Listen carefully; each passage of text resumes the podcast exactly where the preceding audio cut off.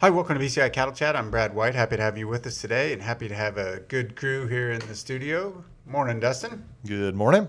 Brian. Good morning. Bob. Hey, guys. Bob forgot where he was. it's been a few weeks without Bob in the studio, and he kind of forgot where he was, but we got him back now. So hey, it's great to have you listening with us. And as always, if you're interested in finding out more about some of the research or other things that we do, you can sign up for our newsletter and you can just go to our website and sign up there. Or if you'd like to hear more in depth discussions, we have the Bovine Science with BCI podcast. And today we're going to get to talk a little bit about some of the issues that are going on. Bob, you've done some research on BVD, bovine viral diarrhea. We'll talk a little bit about that. Dustin's got some economic questions for us, and we'll talk a little bit about one of the frustrations at this time of year flies and how we might deal with those. Before we get into those, one of the other issues that you may battle at this time of year is overproduction in the garden or vegetables or having too much. So, the obvious example is zucchini and zucchini bread. Yes. Right. So what else do you do when your garden is overproductive? Right, so I, I can't, I'm not going to answer your question, but I'm going to tell a funny story. So when I was growing up, I expected nothing less. I'm glad you're back. I'm, I'm glad to be back. No, when I was growing up, you know, we lived in a small town, and you never locked your doors or anything when you were parking your car downtown going into the stores, except this time of year. My mother would lock the car doors because if you didn't, someone would leave a sack of zucchini in the in the car, and it's like, oh, I knew you wanted some zucchini. It's like, no, we don't. So, so do you guys have an answer for overproduction and what you're going to do with it? Because Bob just ignored the question. I did. Yeah, I mean, we I, we haven't had a garden for a few years just because summertime's crazy for us. But we have a food dehydrator, and we have a, we've done some canning in the past too. I had a friend years ago that taught me how to make homemade pickles, and we just kind of go from there. But I don't have a pressure cooker, so I'm limited to vegetables. But I can I can do both of those. My wife makes some homemade, like really spicy pickles. Oh yeah, yeah, yeah, There, that is a good use for cucumbers. yeah. Basically, kind of what Bob was hinting at or getting at. We just give it away to friends. You're the person who puts it in the cars, so you're I don't quite go that side. far, but uh, Yeah, I'm locking my car door around uh, Dustin also. Yeah, that's where that's the way Dustin handles it. So, excellent. Well, hopefully your garden has been productive this year, and as we, as we move into fall, we start thinking about some things relative to cattle health. And one of the issues that comes up, and Bob, this has come up a couple different times, and BVD or bovine viral diarrhea. I know you've done some research on, but one of the questions as we were discussing getting ready to come on the show was is BVD common or uncommon? And are there places that it's more common? Yeah, those are all good questions. BVD is is a viral disease that affects cattle, and it has a few interesting characteristics that makes it a little bit different than some other viral diseases. One is that it the main source are these persistently or PI infected cattle, and those are calves that were infected during pregnancy. So while they were a fetus, they were infected, and they weren't aborted. Because many times, if a fetus is uh, infected with a virus, it, it will abort. Well, occasionally with BVD, they won't. And so then they're born, and they happen to be then persistently infected, and they release a lot of virus throughout their life. So basically, that virus came in when their immune system was forming, and they don't recognize it as foreign. So then that virus produces and makes a lot. So as we think about like a spring calving herd, if we had some of those persistently infected calves that were born this spring, then by the time we work around to fall of this year, they may have made new persistently infected calves for last year. Yeah. So how frequent? And so this, the way you're describing it, it starts at the cow calf herd. right? Exactly. So how many cow calf herds across the country are infected or have to deal with this? Well, our best estimate is around 8% or so, you know, right in that range. And as far as we can tell, and we don't have a perfect map of all the distribution, it seems to be pretty evenly distributed across the country. There's not any one hot spot necessarily that's way more than 8% that we know of. And so that's kind of, so another way to look at it is as a veterinarian, I might have a couple hundred clients. That means that most of my clients do not have a persistently infected calf in their herd causing problems, but a dozen or so of my clients might. You know, so it is common enough that it does deserve attention, but a lot of herds don't have any. And just to clarify, you said 8% of herds.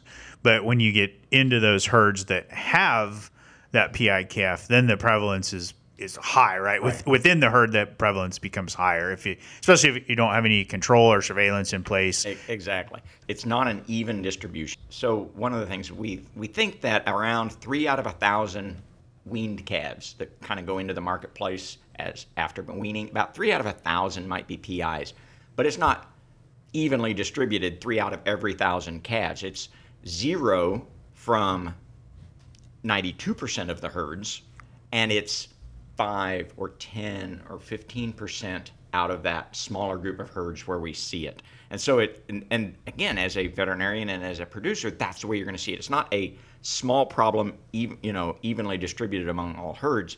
It is a zero problem in many herds and a pretty significant problem in others. So when you say problem and, and staying with the cow calf herd, if I have, you talked about the, the dangers of having a persistently infected calf. What are the impacts to my herd itself? Does it impact reproduction? Does it impact calf health? What does it hit? Yeah, and and that's another interesting thing about BVD. It actually has a couple of ways that it acts. One, of course, is the the reproductive aspect. I already said that a lot of times if BVD infects the fetus, it will abort the fetus. So we can have abortion losses. Also, another thing that it does is it suppresses the immune system. And so for the PI calf, actually most PI calves don't make it to weaning. And by most, I mean over 50% don't make it to weaning but a fair number do, and they can continue to shed the virus and cause problems down the line. And when they shed to their herd mates that aren't PI, it will suppress those herd mates' immune system for a few days to a week or more. And during that time frame, those calves are very susceptible to respiratory disease, other problems, and things like that. So, yes, it causes reproductive problems in the cows, but it can also cause a wide range of diseases in the calves because of this immune suppression. Well, and the obvious one is it does cause diarrhea, right? It's bovine viral diarrhea virus, but it's not. it- but but it's not the most common Diarrhea presentation of the probably disease, right? common. Right. And it's unfortunate that that's in its name because yes, you can see diarrhea in BVD infected calves, but not commonly. Yep. It's much more likely to be other syndromes, respiratory tract, other problems. Okay, what do I do? How do I find it? How do I control it? If I've got those PI calves in my herd, what's my plan of attack here? Okay. So, one thing is we have fairly effective vaccines, particularly protecting against that abortion causing aspect of the disease. So, a well vaccinated herd, focusing on you know, getting the heifers vaccinated well before their first breeding season and then annual boosters or, or so in the cows, that becomes a, an important part of it. That's not always 100% effective because these little PI calves can shed so much virus, they can overcome a vaccination program in some of the cows in the herd. So, in herds where we suspect BVD, so if you have a herd that has a great breed up and no calf health issues, I'll bet you don't have a PI calf in your herd. If you have big problems, breed up, abortions particularly, and some calf sickness issues, I test some of those calves, uh, any calf that dies, any calf that's sick, to look for those PI calves because PI calves will be overrepresented in sick and dead calves. So that's a logical place to go looking for it. So we have pretty good diagnostic tests that are pretty good at finding those calves, particularly if they have other evidence that BVD could be circulating in the herd. So combine vaccination with diagnostic workup of sick cows, aborted cow, uh, sick calves, aborted cows, those types of things. So it's only an issue in 8% of the herds. And this would be a great instance to talk with your veterinarian, work through the process. The other resource that I would highlight is you've done a great job of creating BVD Consult, C O N S U L T. So we'll put a link in the show notes and you can actually go on there and work your way through think the process of I think I might have BVD or I have BVD and what are my options for dealing with it because it's broader than just I'm going to vaccinate diagnostic test because there are choices there that you have to make along the way and which animals and when.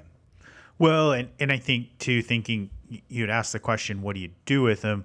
You know, and that's that's kind of it. It's a little bit of a conundrum within the industry. You know, if you find them, you certainly shouldn't be selling them to other people.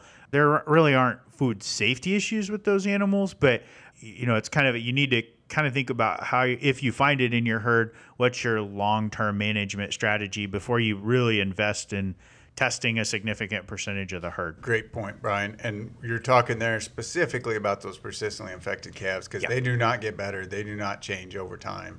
So you do not want to sell those to someone else because they're going to be shedding virus throughout their lives. So a lot of great information there. We'll put a link to the BVD consult in the show notes, and it's got a lot of information there as well. Dustin, we're going to shift gears and wanted to find out. I know you have been traveling quite a bit recently and working on your Center for Animal Health and thinking about North America. So I know you've got some North American questions, hopefully centered in Kansas for my benefit. Centered, Kansas is center of North America, roughly, right? So we're centered in Kansas.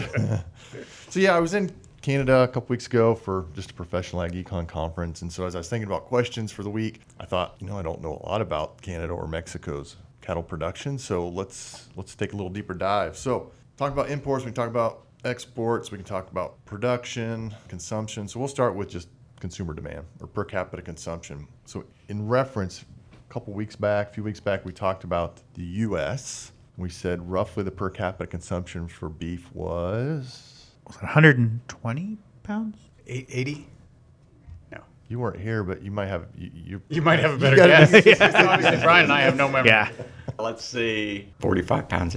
It's pretty close. It was like 57, 58 ish. Okay. So that's just in reference. What do you think Canad- Canada is? Canadian beef consumption.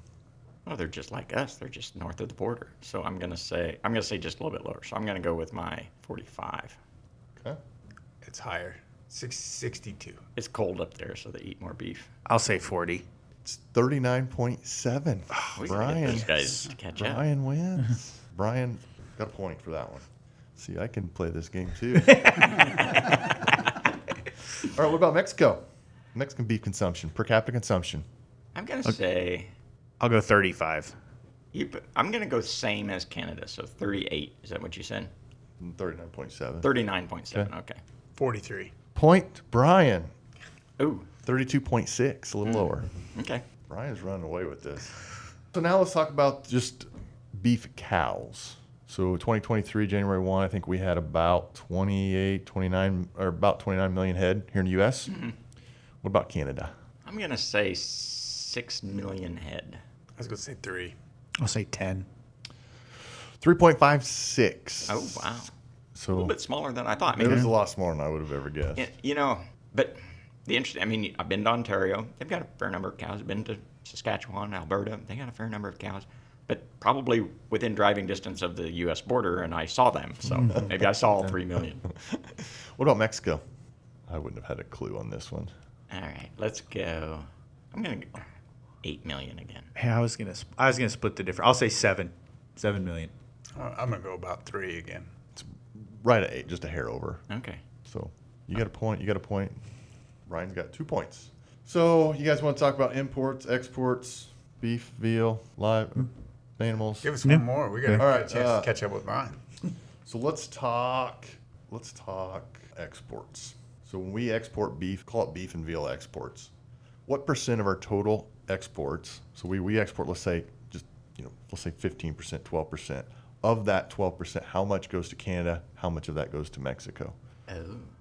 I'm gonna say Put- You want the combined number, to Just can- or each, in, each country. so. Like I know that our leading export buyers are, are in Asia. Yeah. But Canada and and Mexico fall pretty high up there. So I'm gonna say twenty percent to Mexico and fifteen percent to Canada. Oh, I, I think Bob's in the ballpark. I'll actually switch it. I'll say 20% to Canada and 15% to Mexico. 12% to Canada and 17% to Mexico. It's eight percent to Canada and eight percent to Mexico. Oh Wow. Wow. Okay. So eh.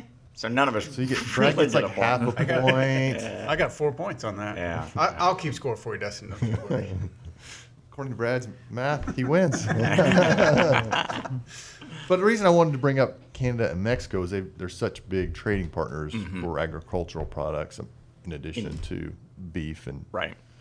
other livestock animals. And we actually import a fair number of live animals as well, both from Mexico and Canada. Primarily, all of our feeders, if- if mm-hmm. we are importing, they're coming from Mexico, and then if slaughter animals are coming from Canada.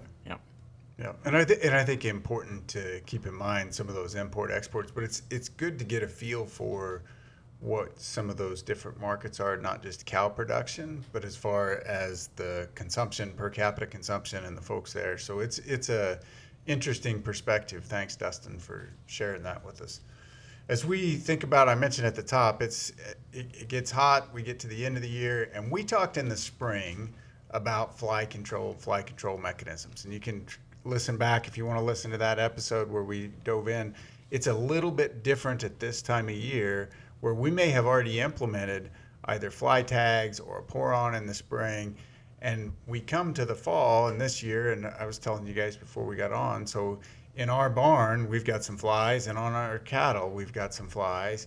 And just thinking through what do i do now right? I've already done some fly control stuff. Do i do a premise spray? Do i spray the cattle how do i try to control those flies in those different situations I think the biggest thing is just the I guess the maybe the first thing is recognize that not all flies are the same, right? And we- we kind of we've I think we've had this discussion in the past where you know there's different there's different types of flies and they the the when you think about control, the biggest thing is you have to control the flies where they are. And so we talk about horn flies, they spend most of their time on the cattle. So targeting control measures that target horn flies need to target on the cattle.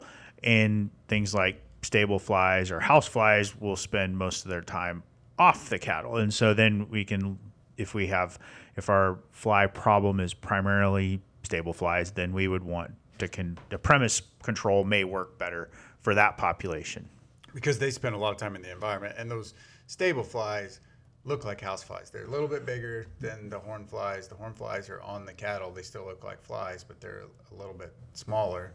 So bob when do i decide i need to implement a treatment or not? So if i've got calves or cows and they almost all have some flies at this time of year but there's a threshold that makes me wonder when when do i need to treat them because those flies can be irritating to all of us but how do i know when Well, and, and I wish I had an answer that I was certain was right.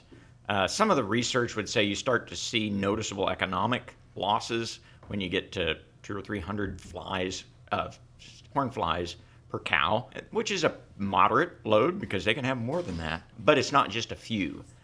That's probably the best answer we've got because we can we can find some differences in you know weaning weight and those kinds of things. The other thing is just watching the cattle behavior. How much time are they spending trying to avoid flies? Are they are they not grazing because they're bunched up trying to deal with the flies? Then maybe fly control makes sense. So watch the cattle, and I don't increase. Well, I guess kind of estimate how many flies are on there. Is it 50 or is it 300? And that's the kind of estimate you're you're going for. they're hard to count because they're I- moving uh, around all the time I, i'm going to spend all evening out there How would you like to be the grad student that actually did that counting? But meaning that a moderate to heavy load probably deserves some attention as far as, and if you already did some sort of implement implemented some fly control, such as ear tags, well, it's pretty obvious that the ear tags are no longer providing the control that you need. So I would remove those ear tags, and I would think about some spot treatments to get us through the, the last part of the summer here while fly numbers are still high. Okay, I'm going to pin you down on spot treatments before we go to the next question. What, so when you say spot treatment, are Oh. you talking? Can I, can I treat just a few cattle? Can I use a little bit less dose and just kind of mm. because I can put some of Good- the good spray clarification. in the in a jug and just Yep. spray and hope for the best. I would recommend basically you're going to treat all the cattle. And you could use, again, something that's remote like a dust bag or cattle oiler, or you could run them through the chute and do a back, spr- you know, a, a pour on or a, a spray or something like that. But I would treat all of them, which is one of the reasons we don't want to do that. I mean, it's August and it's not fun to get, gather cattle and do, and so you, you have to think through what, what are your options. And again, some maybe a, a again something like a dust bag or a cattle oiler to finish out the summer might be useful. Think But about it at least. But exposure to and the and the point I want to bring back up, you you talked about if the fly tags are in and the cattle have a lot of flies, you said take them out, and you said that because why? Well, they're obviously not effective because the way that the But fly if they're not effective, they're not harming anything. I don't have to take them out. Why would I take them out? Oh, excellent! There you go, Brian. Take it. Yes, I'm dying over here uh, because Bob said it, and you know, you talk about the decisions about whether to treat or not, and the reasons to treat are the fly avoidance behavior affects production, right? So that's the that's the why. But the why we might not treat are, are Bob mentioned logistically it's it's a pain, right? There's the cost of the product and then there's the potential for resistance. And I, we talk about resistance with bacteria a lot because that's what I like to talk about. But we we can see the same things with flies and so that's why, you know, you asked about maybe using a lower dose as a spot treatment or why we recommend taking out the fly tags is because we think those exposures to low levels of product can actually promote resistance whether it's bacteria or flies or weeds or whatever it is and so we're we're really trying to make a decision is the benefit of using the product i.e. killing the flies outweigh the potential exposure to create resistance and maybe end up with a product that's no longer effective into the future. And that that's kind of the balance we're considering. Yeah, great, great point, Brian. Because that's where we get into if we do low dose, and you said promote resistance, and we're really selecting for those populations that can thrive even with a low dose there, which means our products may be less effective next year. So I, I think that's the because the temptation is I don't want to get them up and I want to do something quick and easy and I want to put on what I can get on. And you will see a response. You'll see the flies knock back for a little bit. But then what we've done is we've selected for those populations that are maybe not as susceptible and then they're that's where we get our resistance. Their yeah, their progeny then are not susceptible to it again. And so we're looking at hope I mean maybe a product that no longer works in my operation at all. So we've talked we've talked two kinds of flies. We talked about uh, horn flies and we talked about stable flies. And I said stable flies look like a house fly. What about face flies? Because when we had this conversation at the start of spring or start of fly season, we talked about face flies and things like pink eye. Are face flies, are they the same as stable flies or are they different? All right, so a couple of things that are different. And, and Brian started talking about this as far as where do the flies spend their time and where do they reproduce? So for face flies and horn flies, they reproduce in um, dung pats, so manure pats, right? And even kind of some, they, they like green grass dung pats. They don't really like grain fed dung pats. So there's some differences about that. And, and so um, our, our control strategy for horn flies is on the cattle. Face flies, yes, they reproduce in cattle manure, but they don't spend much time on the cattle. They spend most of their time on the fence posts and other places. Stable flies spend most of their time in in buildings, face or actually house flies and stable flies. So premise sprays work really well for those types of flies. Premise, you know, so if you sprayed your premises, you're probably not going to affect the horn flies at all. And you're probably not going to affect the face flies very much either. And so again, this is flies aren't just flies. Brian led with that. You need to talk to your veterinarian. You need to kind of identify when you say you have a fly problem, and you, you started this with, well, I've got a stable fly problem and I've got a horn fly problem. Probably going to need two strategies there, and they're not they're not going to be exactly the same.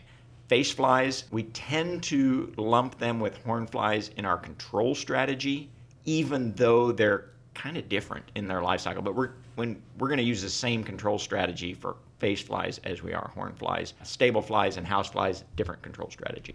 Absolutely. Great points, guys, and, and good discussions on flies. As always, if you have any questions, comments, or things you'd like us to talk about, you can send us an email at bci at ksu.edu.